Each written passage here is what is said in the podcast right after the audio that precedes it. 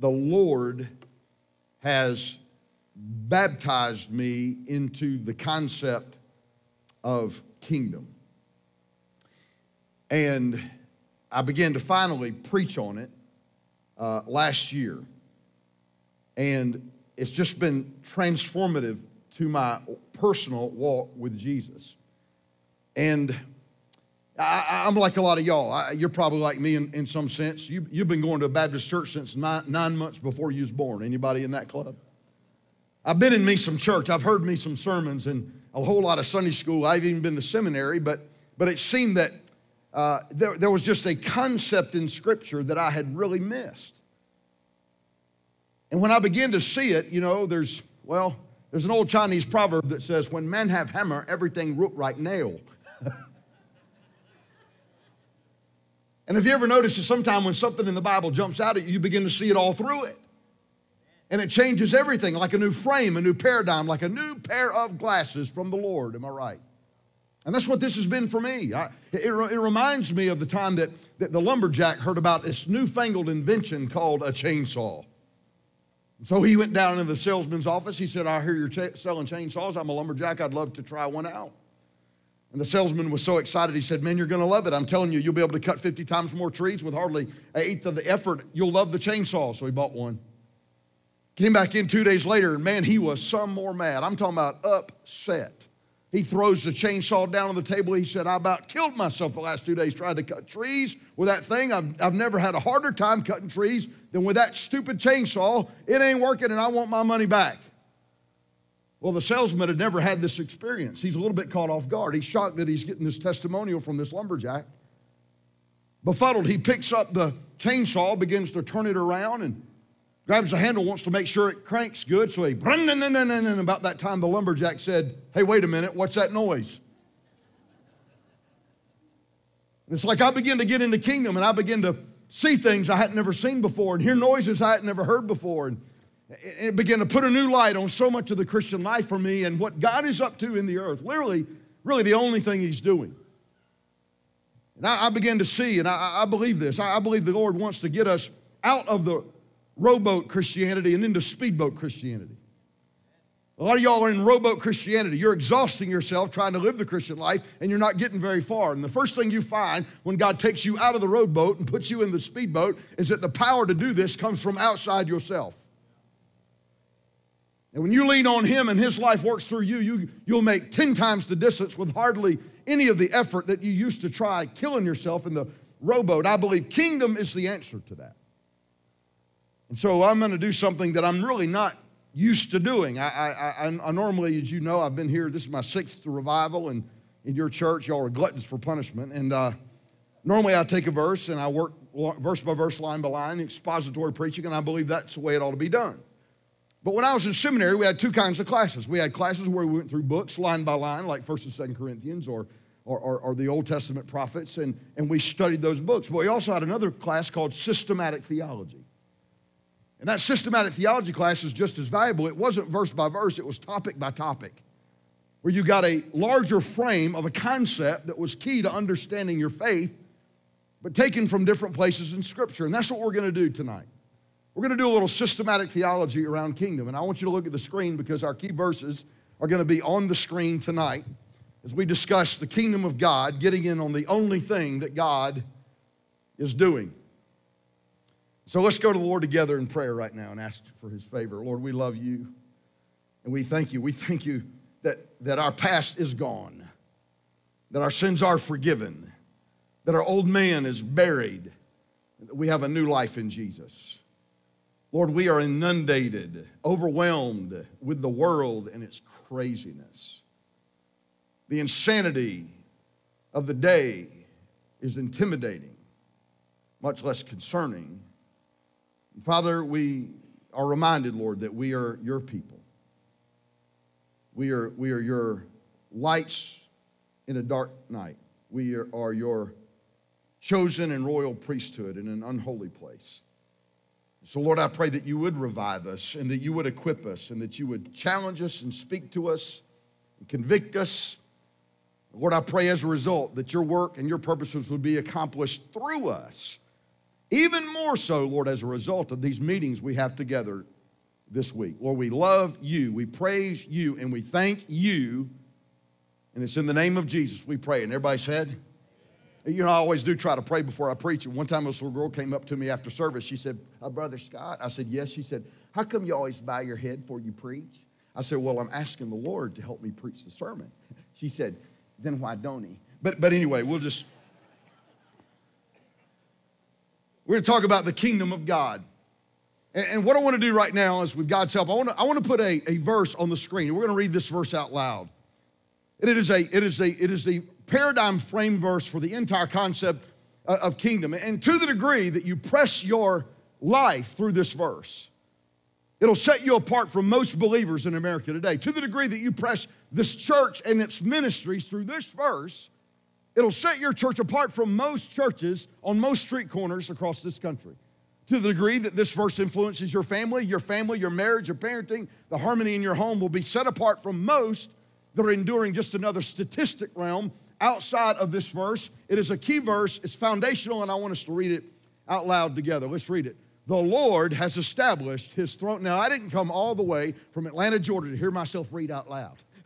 all right, so we there's a whole lot of you and there's only one of me. So let's all do it together, good and loud. Come on, you ready? And go. The Lord has established his throne in heaven, and his kingdom rules over all. Read it again the Lord has established his throne in heaven and his kingdom rules over all. I don't know about you, but that makes me feel pretty good right there. Amen. Folks, that ain't about to happen. That ain't waiting to happen. Something ain't got to happen before that starts to happen. That has always been, and it is still true today. Amen. Listen, you could have you could have you could have pandemics in the populace. You could have crazy in the culture. You could have a tyrant in the White House, and God is not one square inch moved off His throne. He's ruling in this universe even tonight. Our God is on his throne. Amen. You ought to be worried no longer. You ought to be fearful no longer. You ought to be fretful no longer. than it takes that thought to get into your mind. Our God reigns. He reigns. I'm glad I'm in the kingdom. And I'm glad He's the king. We're going to talk about that a little bit. Now, the kingdom is the only thing God is up to. So you can't get in on God's plan and will for your family. You can't get in on God's plan and will for your business. You can't get in on God's plan and will for your marriage if you don't understand what God's up to and how He works. What I want you to understand is the only thing God is doing in the world is kingdom. The kingdom has everything He's doing. The kingdom is the only thing God is doing. Remember this, remember this study called, somebody handed me a book the other day. So Scott, we had an extra, here it is, at the Georgia Baptist. It was, it was Blackaby's Experiencing God. Do you remember that study? How many of y'all have been through experiencing God? Let, me sum it up for you. Here, here's, the whole, here's the whole study. Instead of saying, God, I'm doing this thing over here, so why don't you come bless what I'm doing?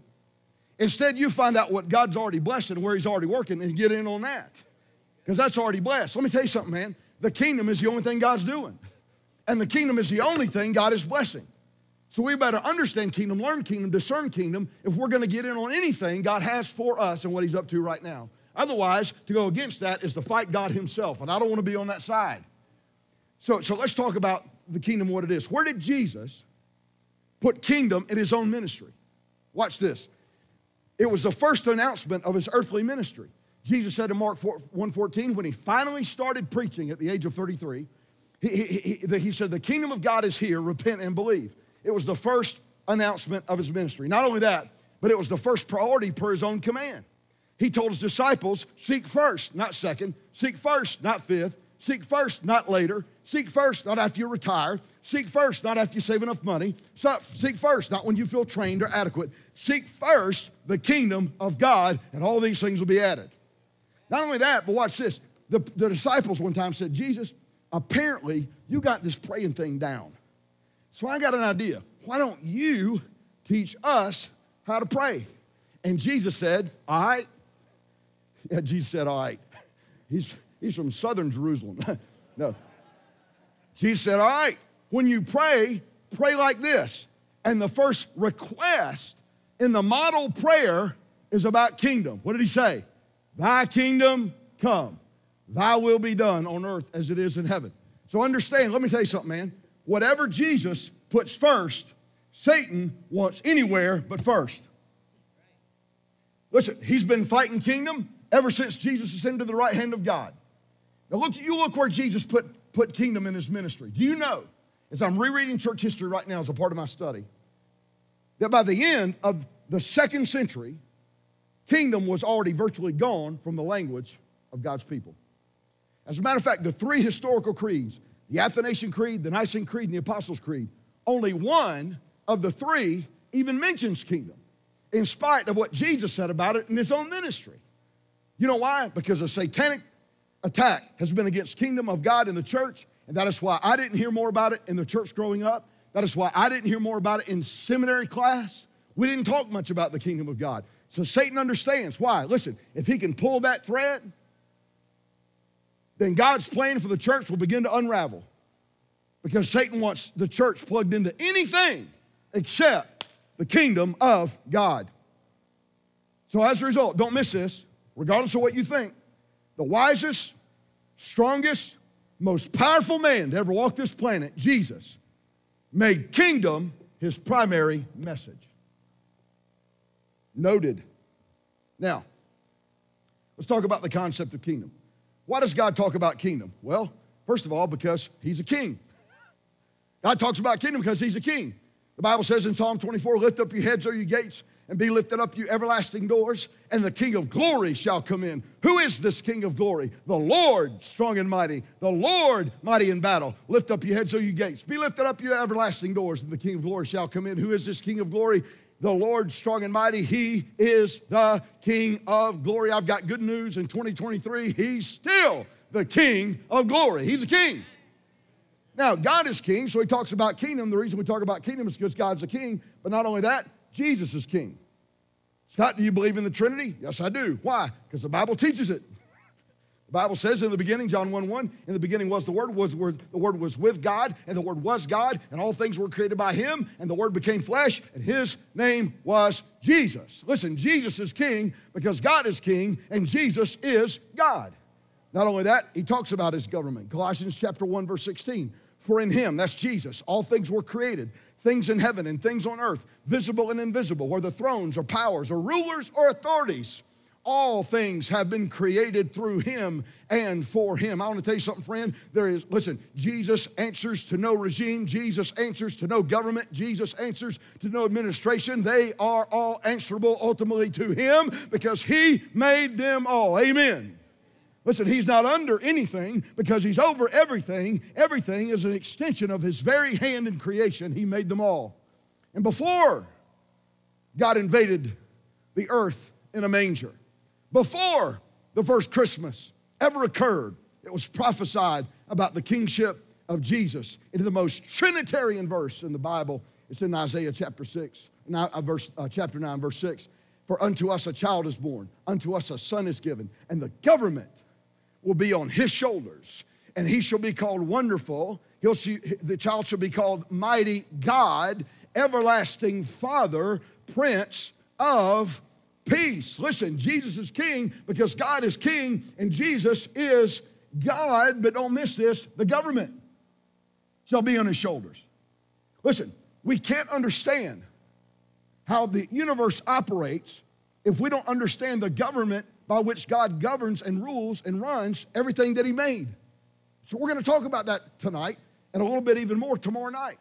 But don't miss it. Jesus is, by the way, the, kingdom is not just what was, the kingdom is not just now, the kingdom is where everything is headed.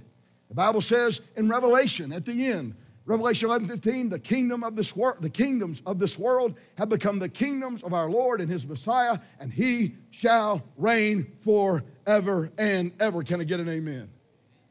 Now, let's make sure we're thinking about this the right way. So let's talk about the concept of kingdom a little bit more. First of all, the kingdom is not a republic. If you read the Bible, through the lens of democracy, you'll miss the kingdom. Why? Because the king is king, he's not prime minister. The king is a king, he's not the president. Honey, you didn't vote him in, and you can't vote him out. He is not vulnerable to an election process that can be rigged by man nor machine. God is king, Satan is not. God is king, Joe Biden is not. As a matter of fact, he's the King of kings and he's the Lord of lords. Understand it's a kingdom, not a republic. Not only that, in a, in a kingdom, listen, the will and the intent of the king becomes policy. In other words, in a kingdom, the laws of the land do not emanate from a parliament or legislature. They come from the heart and the mind of the king. In a kingdom, there is no distance between the will of the king and the laws of the land. They are a manifestation of what he wants to show up in the kingdom. In other words, honey, it's based on who he is. We don't get a vote. Right is right and wrong is wrong. Not because God's arbitrary and made it up. Right is right because of who God is. Wrong is wrong because of who God is. And in 2,000 years since the Bible was written, God has not changed his mind because he has not changed his character. Amen. So the kingdom is not a republic. Not only that, but the kingdom is not a religion. Jesus never started a religion, nor did he join one. He was called a rabbi, but he did not call himself that. Jesus did not join the highest religious order of his day, the Sanhedrin. As a matter of fact, Jesus saw himself as a king, not a religious leader. That's why when the Sanhedrin apprehended him and brought him in for a trial, he would not answer their questions. Why? Wrong courtroom. He was a king, this was a religious trial. He was not a religious man. It wasn't until Caiaphas adjudicated him by God that he answered them at all. How about this? However, Pilate got his questions answered immediately by Jesus. Why? Because Pilate understood kingdom. He asked a kingdom question Are you a king? And Jesus said, It is true. Matter of fact, Jesus elaborated on his answer. He said, My kingdom is not of this world. My kingdom's coming to this world, but it's not of this world. If it was of this world, my followers would be setting me free right now, coming to break me out. My kingdom's not of this world, but yeah, I'm, I'm a king. I'm a king. Listen, the number one opponents of Jesus in his agenda were not sinners. The number one opponents of Jesus were the re- religious crowd, the Pharisees. It's about them that he said strong things like this Woe to you, teachers of the law and Pharisees, you hypocritical, you, you hypocrites. You shut the kingdom of heaven in men's faces. You yourselves are not going to enter, and you will not let those who enter uh, enter who are trying to. Jesus had strong language for the Pharisees. Now keep in mind who they were. The, the Pharisees walked around, they knew the Bible better than anybody. They had large portions of it memorized. Not only that, but they kept a little box strapped to their arm and a box strapped to the forehead with scriptures all inside. Man, listen, if anybody knew the Bible, it was the Pharisees. Listen, the Pharisees knew the Bible, but they still missed kingdom. Well, we ought to, we ought to, we ought to take a, uh, a lesson from that. I have people say to me, Brother Scott, I read my Bible cover to cover every single year. Yeah, well, you can run through a grocery store and still starve to death. Amen. Listen, you, you're probably not going to know the Bible better than the Pharisees, and they miss kingdom. Listen, Jesus, you know why Jesus had no, no, no, no patience with them? Why? Here's why. Because religion produces a system, kingdom produces culture. See, religion is designed to replace kingdom. Pharisees would be out there praying. Big prayers, long prayers.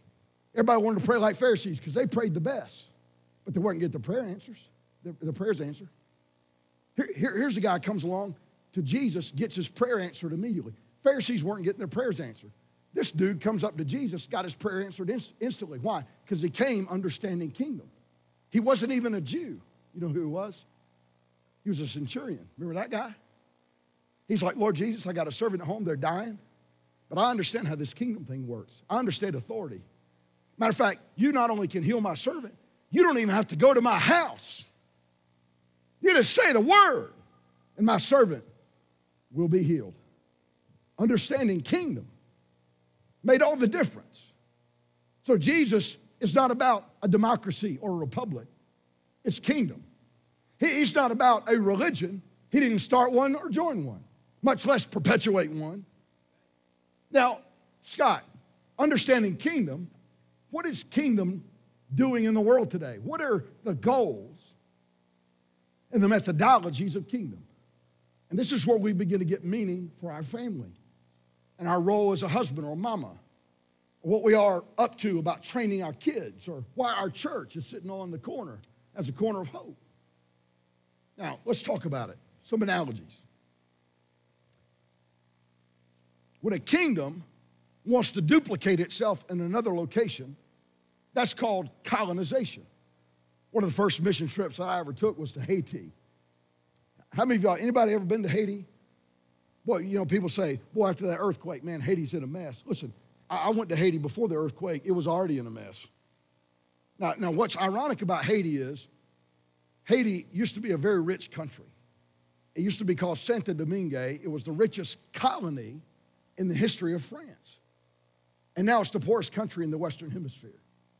Now, now here's what's interesting. I, I realized really quick what was going on around French stuff when I got to Haiti, and everybody's speaking Creole, which was a derivative of French. Now, how in the world did half an island of people adopt French culture 4,000 miles from France? Here's how. A long time ago, the king of France said, We want French culture, French morals, French values, French laws, French way of life to show up in the Caribbean. So they chose Haiti and they shipped culture from France there. So in Haiti, even to this day, there's still some residue of, France in Haiti. That's why they like wine and cheese, and they speak Creole, a derivative of French. I went to another place in the Caribbean one time, not on a mission trip, but just with my wife to have a good time. It was called the Bahamas. Anybody ever been to the Bahamas? Any Bahama mamas up in here?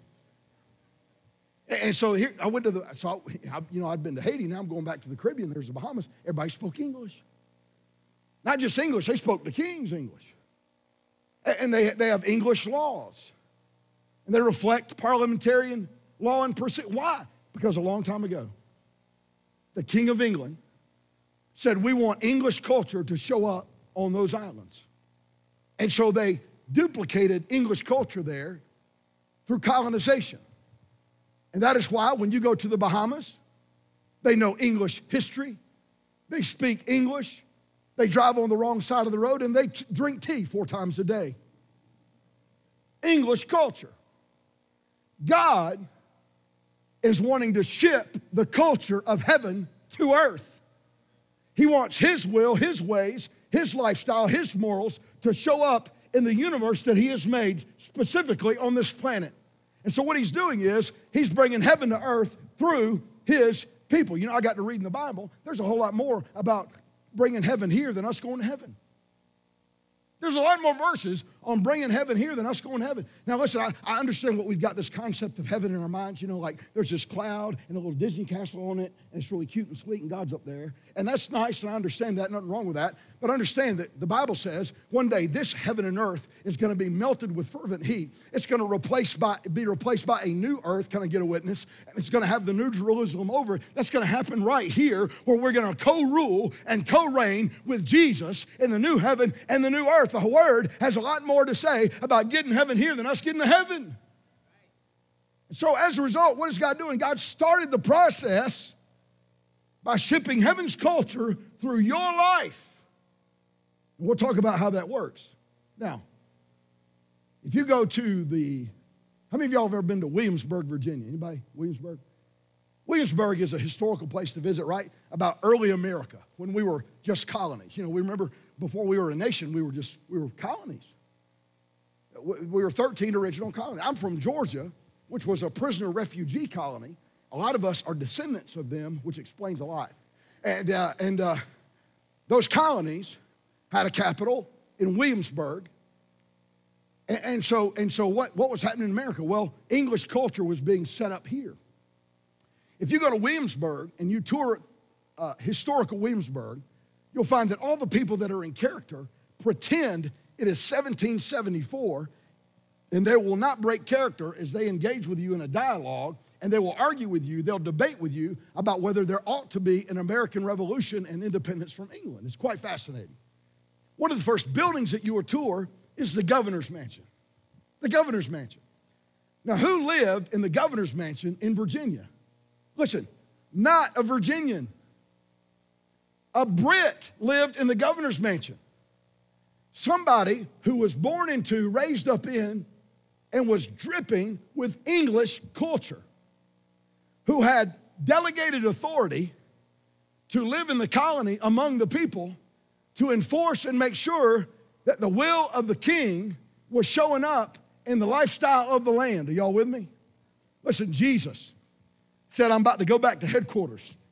I'm going back to King, the king, sitting at his right hand, but I'm gonna send another of the same kind, and he's gonna dwell in you as the governor. His name is the Holy Spirit of God. Amen. He's going to enforce in your heart and mind. He's going to convict of sin, righteousness, and judgment. That is the heart and the mind and the will of the king. When you get away from heaven's culture, when you get away from the heart of the king, when you get away from the king's agenda, then all of a sudden, like a referee, he blows the whistle so you'll get back in line because he's got the authority to do that. If anybody understands heaven's culture, it is the Holy Spirit living inside of you to enforce that culture in us. Can I get a thank you, Jesus, for the Holy Spirit of God?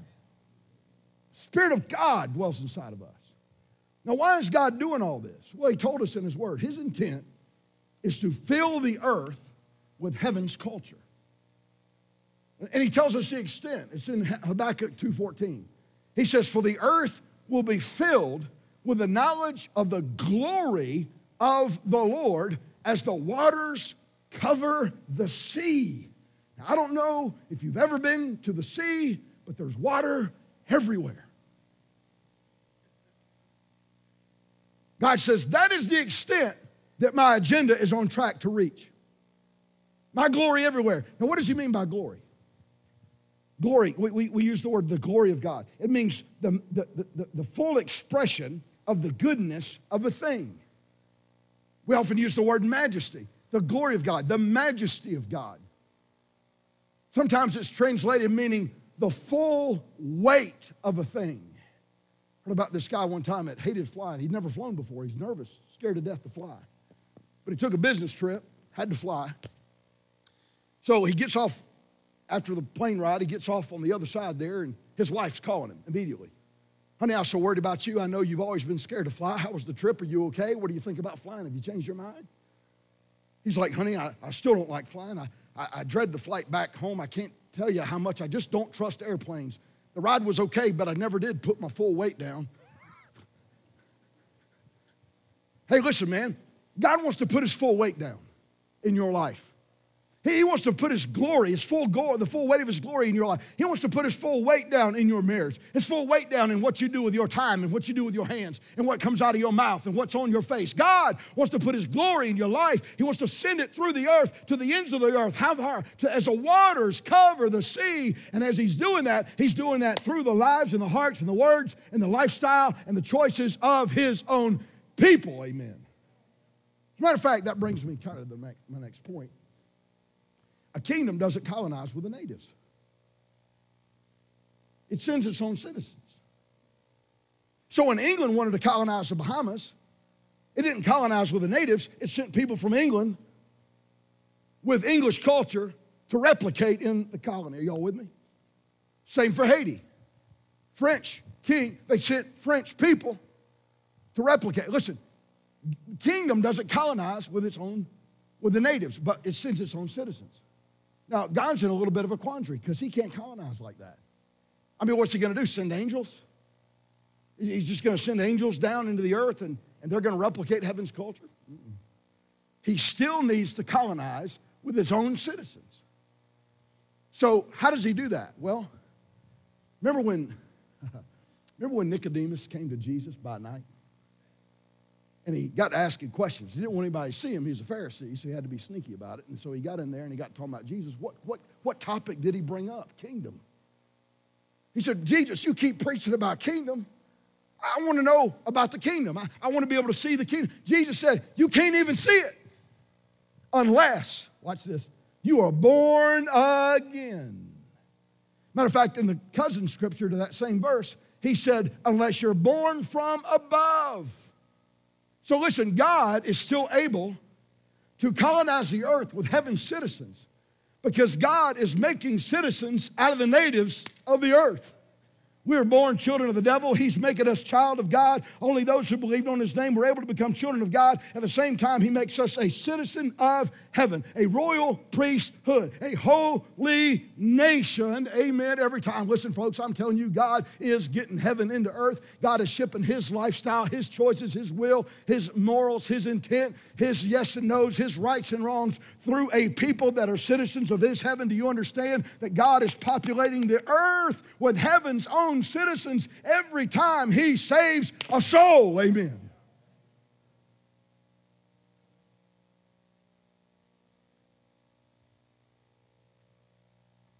Prayer is the colon in colonization. The colon. I mean, come on, Greg, the colon. How do you get what's in the head down to the bottom? The colon. And prayer is how you do that. Jesus said, when you pray, pray like this. What was it? Thy kingdom come. Thy will be done right here. Listen to me. Carbon copy like it is in heaven. So listen, what does that mean? If you ain't praying, you ain't colonizing. You know, that's why the devil fights your prayer life. Because prayer is the colon in colonization. And what is he trying to do? He's trying to undermine and disrupt kingdom. So he tries to keep you from praying. Have you ever noticed if you want to go golfing, have at it. You want to play a video game, no big deal sit down and eat a meal, go watch a movie, Netflix, binge, any of that. They're, the skids are greased, man. You got no objection, no hindrance. But if you decide you're going to sit down and pray, all of a sudden doors start slamming and dogs start barking and babies are crying. Ain't even none in the house, just babies crying somewhere. I don't know, just sirens going. Am I right? Satan will do everything he can to keep you out of the prayer call. Why? Because prayer is the colon. So listen, we'll get a lot more prayers answered if we pray with kingdom in mind. Listen, even praying that lost people get saved. I'm praying my friend RC gets saved. He called me last week, the other night, just wanted to talk. Something broke in his life. I hate that something broke in his life, but I know this every time something breaks in his life, he gets a little more open to the gospel. Now, why am I praying for RC to be saved? Well, because if I get to heaven, he ain't there, I'll be real sad. Wrong. Now, that's my tendency. I want to go to heaven and see RC there. For me, what about this? What if I pray for RC to be saved? Because, Lord, if you save RC, then your glory will show up in his life. And he lives in Seattle, a godless place. And so, Lord, if your glory shows up in his life, he'll become a conduit for heaven to get shipped through his life into this earth and they'll see him at the workplace, and his kids will see your glory, and they might get saved and give their heart to Jesus. And so your glory will spread a little bit more as he becomes a walking representation of what heaven looks like in the earth as the governor of the Holy Spirit lives inside, teaching him right from wrong as it takes him to the word and in prayer. And your kingdom will be established, replicated by another believer that you saved and turned into a citizen of heaven here in the earth. Amen. That's how I want to pray. Instead of praying, Lord, I want you to fix this problem. Why? Because this problem bothers me. It's inconvenient. It's taking too much money and time. So, Lord, solve this problem so I'll be happier. No. Lord, I'm really distracted from kingdom right now. And so, Lord, if you'll solve this problem in my life, it'll free up time, effort, energy, and emotional resources to get back to doing kingdom work. So, Lord, I pray you'd fix the problem so that your kingdom would be more advanced in my life. See how that is?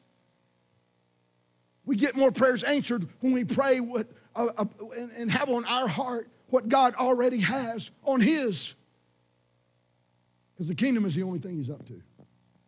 So, so, so let me give you this. Let me give you this. I'm going to put a definition of kingdom on the screen, and I want us to read it out loud together based on everything I've shared. Let's read it together. Kingdom, the governing influence of a king over his territory, impacting it with his will, his purpose, and his intention, producing a citizenry of people who reflect his values, intent, nature, morality, and lifestyle. Now, does this reflect what we've talked about? Yes. That's kingdom. But you could say that's any kingdom. Any kingdom that's up to colonization, you could define it that way. Okay. God's kingdom is a bit different than this in two distinct ways. Here's how God's kingdom is different. Number one, in God's kingdom, citizenship delivers kinship. In other words, when Jesus stepped on the scene, he did the thing they could never have imagined he'd do. He stepped on the scene and said, Guess what? When you petition the king, you no longer have to say, Oh, king. You get to say, Our Father. Boy, that's a big deal. That was a paradigm shift. That was a completely different, defined definition as far as what it means to petition the king and relate to the king. You relate to him as his child. Listen, when Jesus stepped up and said, You get to call God Abba, you get to call God Daddy, you get to call God Father, that was anathema. They'd never heard that. That's like bringing a ham sandwich to a Jewish picnic. That was like putting a screen door in a submarine. That was like bringing a football to an ACC school. All right, anyway, so I'm sorry, go dogs, two times. Okay, so citizenship in God's kingdom delivers kinship. I don't know about you, but I am so glad that I get to call the king my father. Not only that, but in God's kingdom, totalitarianism delivers freedom. Freedom. The kids, listen to me. Students, listen to me. Don't be distracted right now. This is important. Matter of fact, I'm about to give you some stuff on the screen in just a minute that'll make sense out of the world you're in but will also give you a secret key that your friends and peers don't have that causes so much depression, confusion, and frustration in their lives. So don't be distracted here. Don't let the enemy get in. In God's kingdom, it's different because totalitarianism delivers freedom. In other words, listen, this is why a lot of people haven't got saved yet because they're afraid that if they get saved, God will take over every square inch of their life and they'll lose. But the, but the irony is, Yes, when you get saved, not only does God take over every square inch of your life and more than you expected, but in the process, you win. Why? Why? Here's why. Watch this. Because the more you surrender to God's rule, the more free you become. Because God's rules are the way the world is supposed to work. So when you work against the way God designed the world to work, life doesn't work.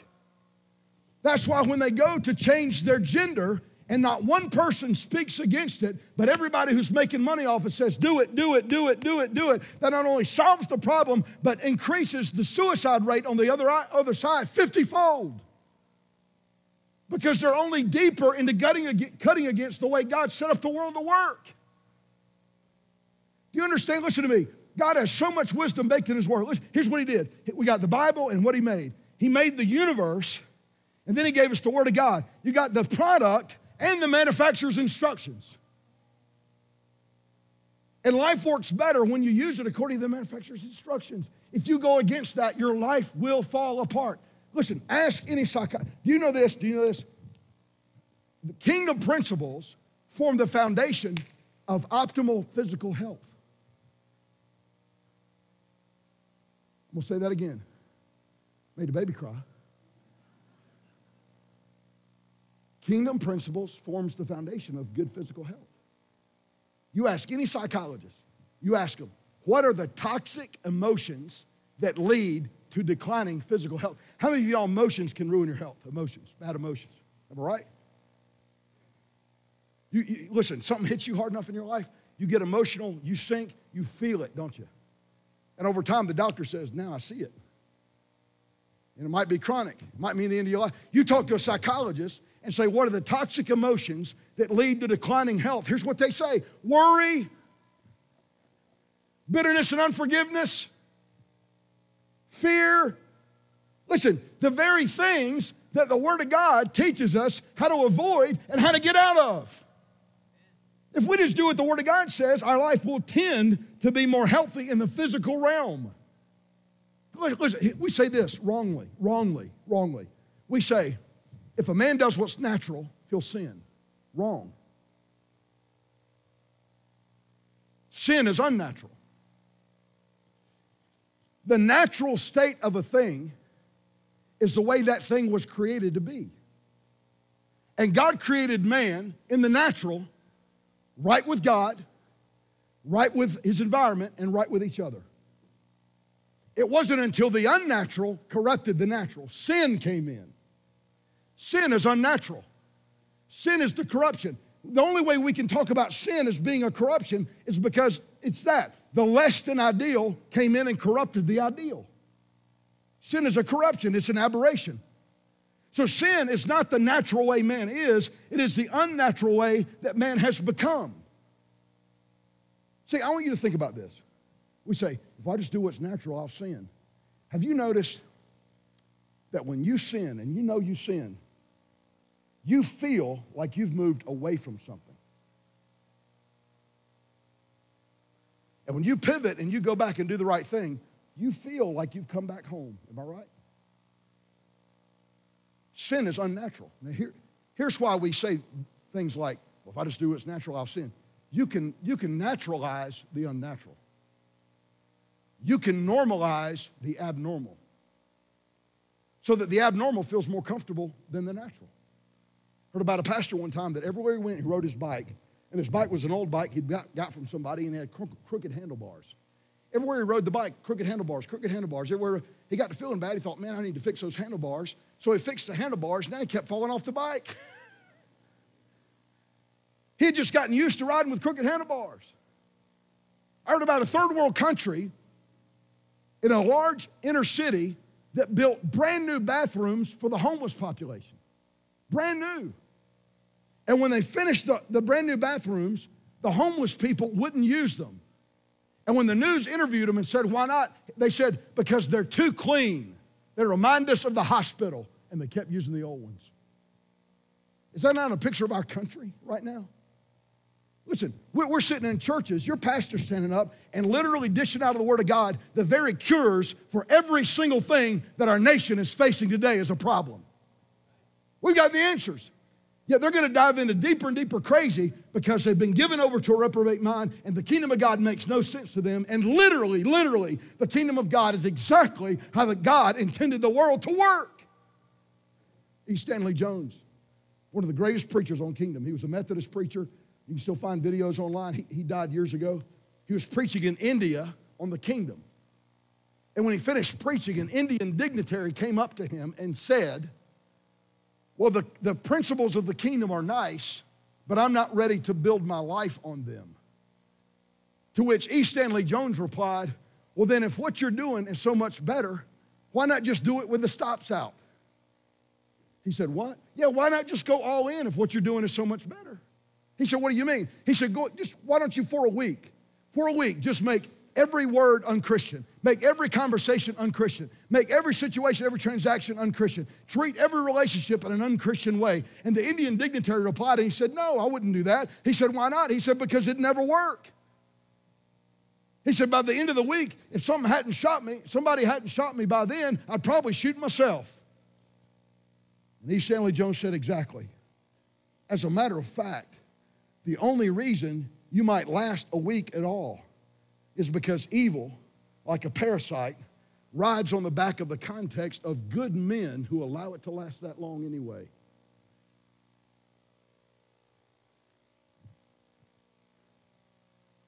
Folks, listen to me.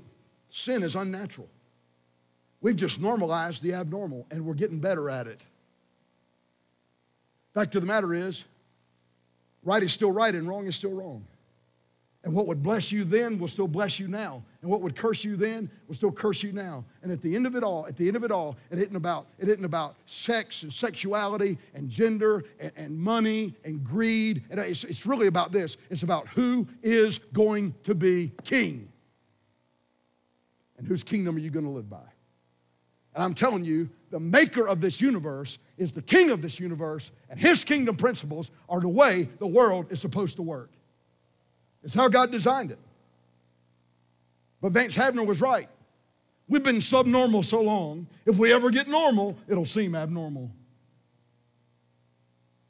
You see, I don't like what you're saying. I don't like this God is king. I don't, I don't like kingdom rules. Let me tell you something, man. That is a fight you will lose. That's, that's like saying, I don't like gravity. Gravity is inconvenient. Gravity is, is res- too restricting. Gravity is old fashioned side today. I refuse to submit to the law of gravity. Trust me, your life will go a lot better to the, the degree you embrace the reality of gravity. You say, I don't like kingdom rules. I don't like the way God said it. I don't like that God is king. Listen, that is a fight you'll lose.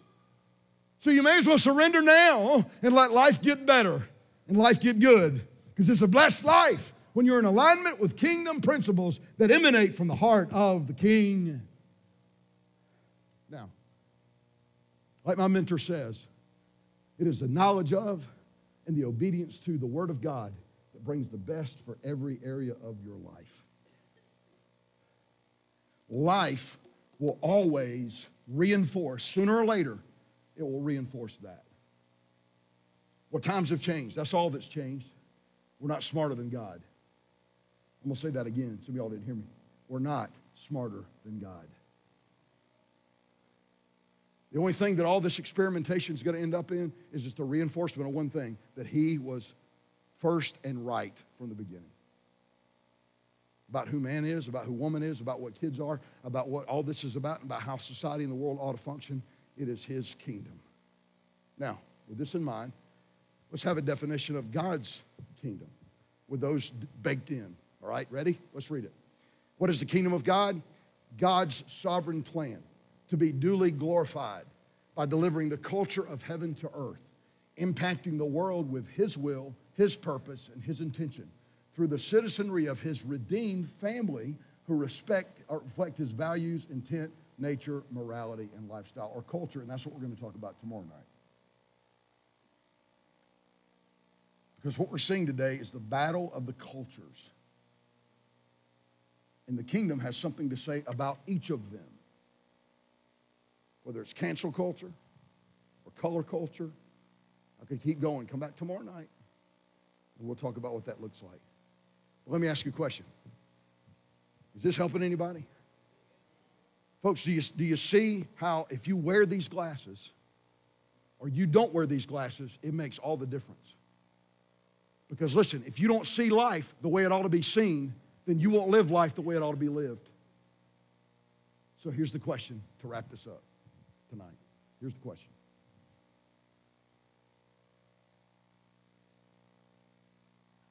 How does the kingdom come?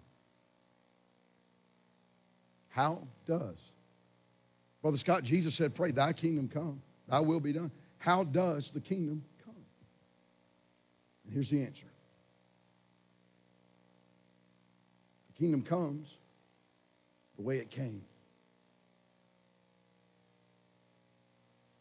National Geographic did a, a story on this around this big conference that was happening that was celebrating Mary, the mother of Jesus. Catholic conference. National Geographic does this story, and the key question of the article was what made Mary, a Middle Eastern woman, the most powerful woman in history? What made Mary, mother of Jesus, the most powerful and influential woman in history? Now, now, now Baptists have sort of run from looking at Mary too closely because Catholics do that, and we don't want to venerate Mary as if she's a deity like the Catholics tend to do, and so we've kind of eschewed a lot of that, and as a result, we've missed some great lessons about kingdom in Mary's life. What, what made Mary the most influential woman in history? And, and, and the, the, the conclusion of the article was well, we guess it was just a miracle but we know more. Do you remember the story? Here's, G, here's, here's Mary. She's engaged, won't be married for nearly a year. She's minding her own business, working in the field, and an angel shows up. She's a Middle Eastern teenage female. She, angel looks at her, says, Mary, you are fitting to get pregnant. Yeah, that angel was thug, man. You figured to get pregnant. Now, now, what was her response? Oh, how sweet. No. it's more like, what? Excuse me? Because the angel is using language that says, You're imminently pregnant. And she's like, I've never been with a man. I, I, I'm engaged, but we won't be married for a while. I've never been. How's this? Listen, listen. God says, you're about to get pregnant. Listen, if God says you fixing to get pregnant, You don't have to have a man within 500 miles. God said, You're about to be pregnant with the Son of the living God, Emmanuel, Jesus. And what made the difference was her next statement. And it's the answer to what's on this slide. What's her next words? Be unto me as you have said. In other words, yes. Not, well, I've got to understand it. Tell me more. Work it out. Send me the plan. No, just yes. Yes, yes. And that's how kingdom comes.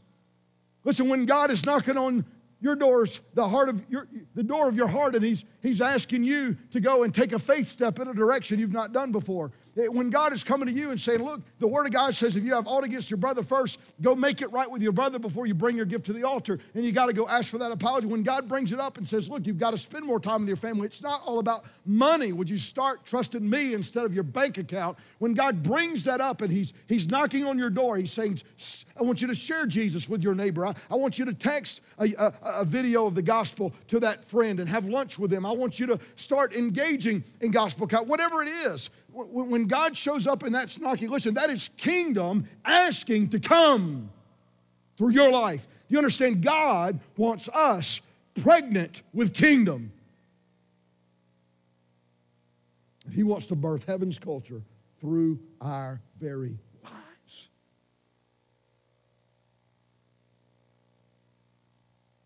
And that is why, to the degree that I choose my way over his way, my agenda over his agenda.